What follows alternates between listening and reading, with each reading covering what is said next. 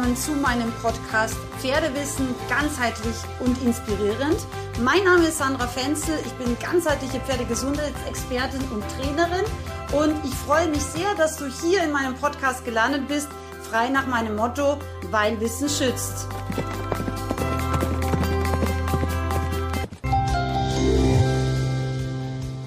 Herzlich willkommen zu Teil 3 zum Thema sicheres und entspanntes Verladen. Ich möchte dir heute, nachdem wir ja schon über die Ursachen für Verladeprobleme gesprochen haben und eben auch über dich, den Faktor Mensch, möchte ich heute noch ähm, über das Pferd sprechen. Ja, was ist wichtig, damit Pferde wirklich sicher und entspannt verladen und transportiert werden können? Und Jetzt will ich dir am Anfang einfach mal eine kurze Geschichte aus meinem eigenen Pferdeleben erzählen. Viele von euch wissen ja, ich habe einen wunderbaren Lusitano, den ich als Hengst dreijährig oder dreieinhalbjährig wirklich als Wildpferd bekommen habe. Und man konnte ihn nicht führen, man konnte ihn nicht fangen, man konnte ihn auch nicht streichen. Und dementsprechend, weil er eben wirklich wie ein Wildpferd war, hat die Vorbesitzerin ihm so Schnürchengassen einfach gebaut von seiner damaligen Box äh, zum Hänger, also praktisch wie ein Zaun, waren zwei so Schnürchen gespannt. Und dann hat sie ihm da praktisch Futter bereitgestellt im Hänger. Und dann konnte er über den Frontausstieg, wo es dann auch wieder Schnürchen gab, wie einen Gang also, ähm, auf die Koppel wieder gehen. Das heißt, er konnte selbstständig ein, reingehen, sich verladen sozusagen, dort eben auch Futter zu sich nehmen und dann auch wieder über den Frontausstieg rausgehen. Weil, wie gesagt, sie konnte ihn ja auch nicht äh, fangen oder verladen mit der Hand oder führen und deswegen hat sie das so geübt. Und ja, so ist er dann auch ganz easy peasy, wie er dann ähm, von der Schweiz zu mir transportiert wurde, ist er so auch eingestiegen bei dem Transporteur. Also er kam mit einer Spedition, weil ich konnte ihn damals nicht selber holen. Und dann ist er so eingestiegen, es ging ganz easy und dann stand er da in seinem Zweierhänger und ist dann hierher gefahren und hat das auch alles ganz brav gemacht, von der Schweiz hier nach Bayern.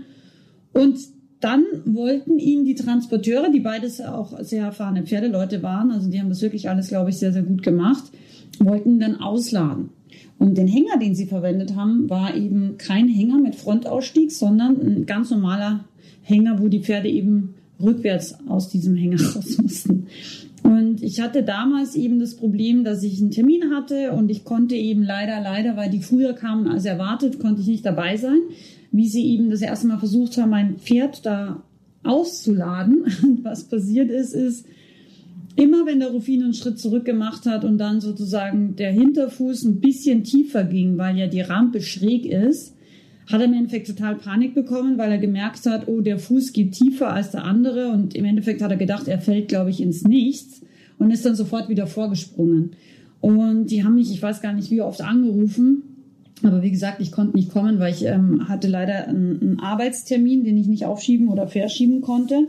Und äh, insgesamt, also ich weiß ich glaube, sie haben mich fünfmal angerufen und insgesamt haben sie ich glaube, über zweieinhalb Stunden gebraucht, um meinen kleinen Rufino irgendwie aus diesem Hänger wieder rauszukriegen. Ich weiß auch gar nicht, wie sie es dann schlussendlich geschafft haben und ich will es vielleicht auch gar nicht wissen, wobei die, wie gesagt, wirklich sehr nett waren und auch, glaube ich, sehr bemüht mit den Pferden. Aber ich glaube, das ist wirklich auch ein bisschen für einen Profispediteur einfach zweieinhalb Stunden mehr Aufwand, weil das Pferd keinen Schritt rückwärts aus diesem Hänger rausgehen kann oder will auch ehrlich gesagt super nervig. Also so stelle ich es mir zumindest vor. Und ich fand das damals wirklich total interessant, weil weder die Verkäuferin noch ich haben uns Gedanken gemacht, wie das dann ist, wenn er da rückwärts aus dem Hänger rausgehen muss und das ja auch eigentlich noch nie geübt hat, weil er immer über diesen Frontausstieg sozusagen eine kleine Runde gehen konnte. Aber damals ist mir erst so richtig bewusst geworden, einerseits, ähm, wie schlecht eigentlich tatsächlich auch sein Körpergefühl ist und seine Körperkoordination. Und andererseits, ähm, ja, dass so eine Hängerfahrt, allein schon dieses rückwärts ausparken für ein Pferd, was das gar nicht kennt, einfach auch viel aufwendiger oder auch erschreckender ist, als man vielleicht jetzt erstmal denkt. Und Warum ist das so oder warum haben so viele Pferde dann eigentlich auch eben diese Verladeprobleme? Genau aus diesem Grund, weil sie einfach Dinge machen müssen, für die sie wahrscheinlich heutzutage nicht mehr trainiert und geschult sind. Wenn wir uns, ähm, ich verwende manchmal so tolle Fotos aus Amerika von den wildlebenden Mustangs, die da über ganz, ganz steile Felswände kraxeln. Also wirklich so wie eine Bergziege an so einer ganz, ganz steilen Wand entlang sich hangeln. Total beeindruckende Fotos. Ich habe die immer wieder auch auf YouTube in meinen Videos, weil ich diese Fotos einfach sehr liebe weil das zeigt, wofür eigentlich Pferde gemacht sind oder wie geschickt sie sind. Und ich habe auch mal ein Video gesehen von einem französischen Showreiter, der seinem Pferd beigebracht hat, mit Hufen, ganz normalen Hufen, eine Wand hochzuklettern, also wirklich eine Steinwand. Das war extrem beeindruckend für mich. Ob man das jetzt einem Pferd beibringen muss, weiß ich jetzt nicht. Aber ich fand allein die Tatsache, dass ein Pferd sowas lernen kann, extrem beeindruckend. Und das zeigt uns eben, dass Pferde sehr wohl einen hohen Grad an Geschicklichkeit und Körperkoordination und Körper wirklich Bewusstsein entwickeln können. Aber wenn sie so wie der Rufino im Flachland einfach auf der flachen Wiese aufwachsen und weder Hügelchen bewältigen müssen, noch irgendwelche Bodenunebenheiten, noch vielleicht irgendwelche ähm, ja, Wurzeln oder eben auch Bäume als Hindernisse haben, dann haben sie einfach gar kein Körpergefühl, ja, mit dreieinhalb Jahren. Und so war das bei ihm. Er ist ja wirklich über jede Bodenunebenheit drüber gefallen, weil er konnte es einfach nicht austarieren. Und das kann wirklich ein Grund sein, warum eben Pferd Verladeprobleme, Aussteigprobleme nach dem Transport oder eben auch beim Transport selber Probleme macht. Weil es einfach ein schlechtes Körpergefühl hat, weil es zum Beispiel nicht seine Füße im Raum richtig wahrnimmt. Ja, das nennt man eben, ist ein auch Anteil der ähm, Propriozeption, also der Körperwahrnehmung und Körperkoordination.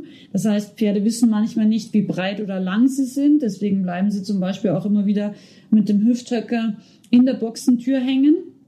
Oder aber sie haben zum Beispiel gar kein Gefühl, wie das beim Rufino war, für ihr Schubkraftbein, was relativ häufig vorkommt.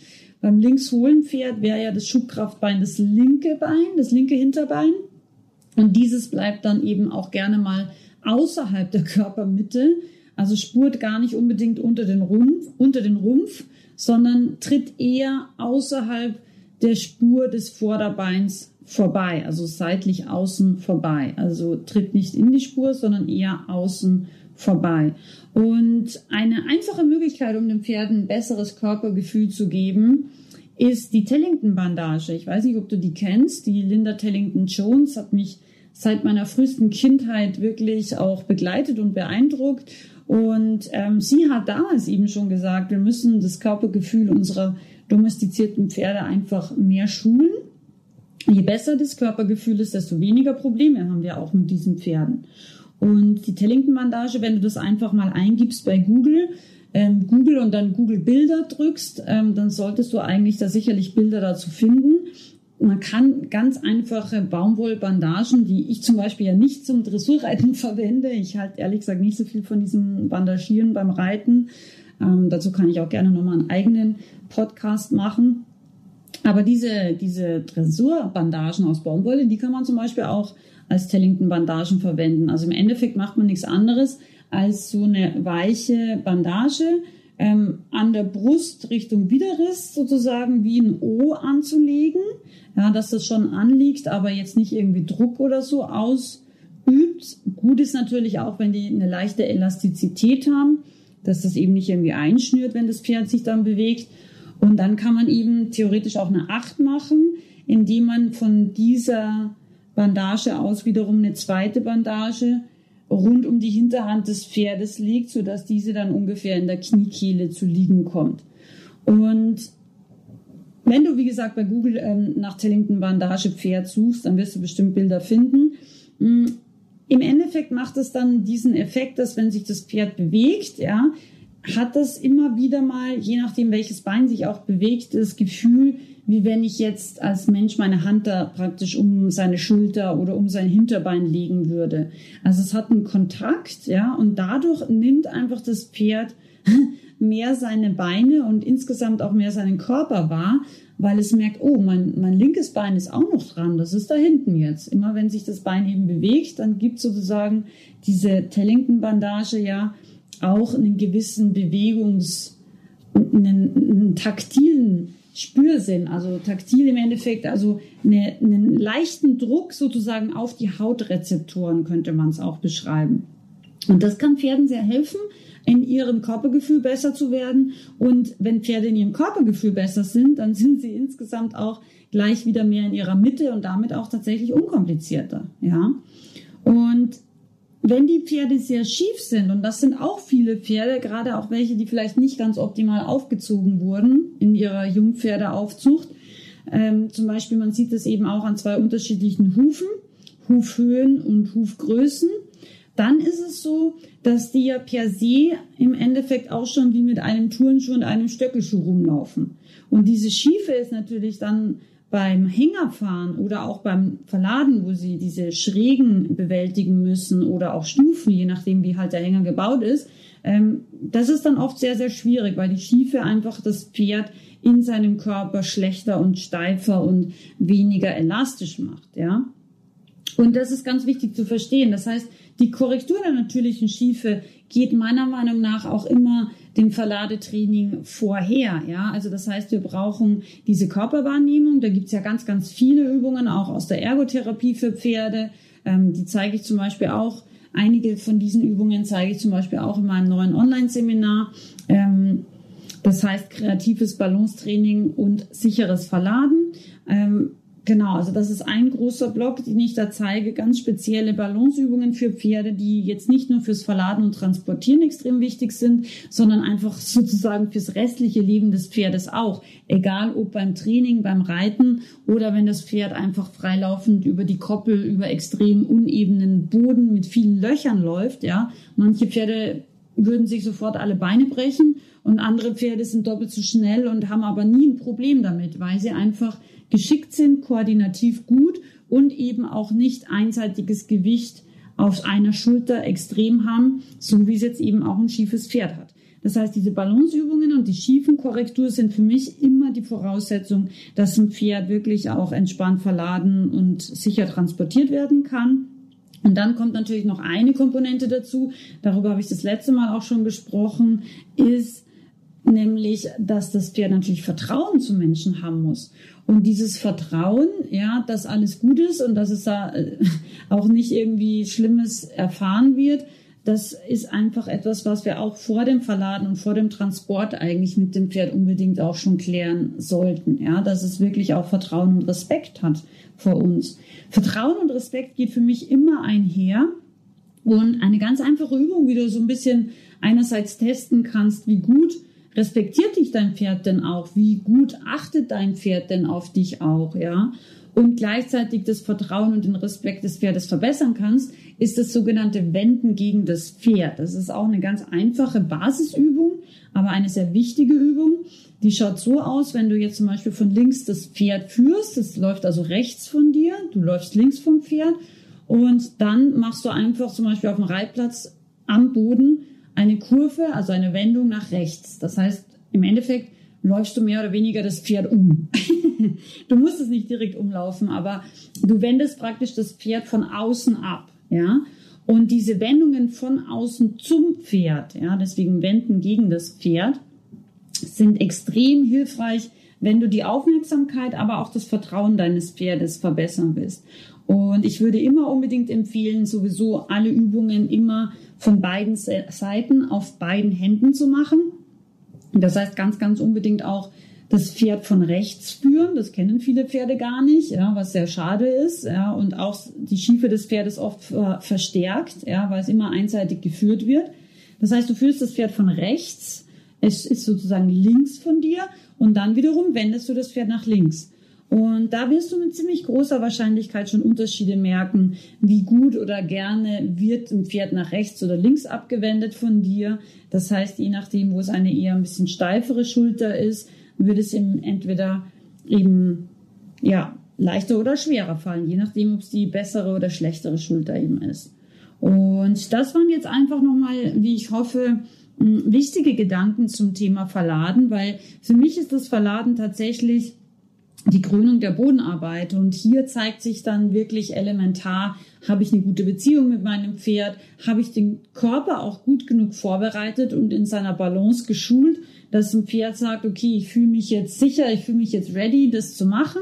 Und es ist alles okay. Und ja, oder habe ich eben da noch irgendwas übersehen? Entweder die Beziehung mit meinem Pferd ähm, oder vielleicht eben auch mit ihm zu üben, dass es in seinem Körper wirklich gut ist oder dass es eben auch in seiner Mitte, in seiner körperlichen und geistigen Mitte ist und so eben auch entspannt auf, Reaktion, auf, auf Situationen reagieren kann, die jetzt vielleicht auch noch gar nicht geübt wurden oder unvorhersehbar waren, ja.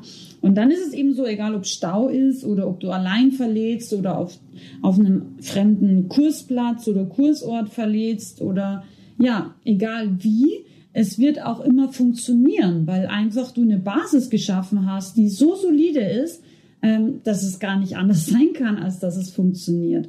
Und dann macht Verladen auch wirklich erst richtig Spaß, finde ich, wenn man einfach dieses Vertrauen hat, es wird funktionieren und es ist auch nicht stressig, weder für mein Pferd noch für mich. Und ich kriege das auch entspannt alleine hin und wenn ich Lust habe, kann ich einfach meine Pferde einpacken und das mache ich tatsächlich selber auch. Ich packe die ein und dann fahre ich zum See und dann gehen wir eine Runde schwimmen und dann ist es einfach toll, ja. Einfach diese Freiheit auch zu haben, immer dorthin fahren zu können, wo man möchte.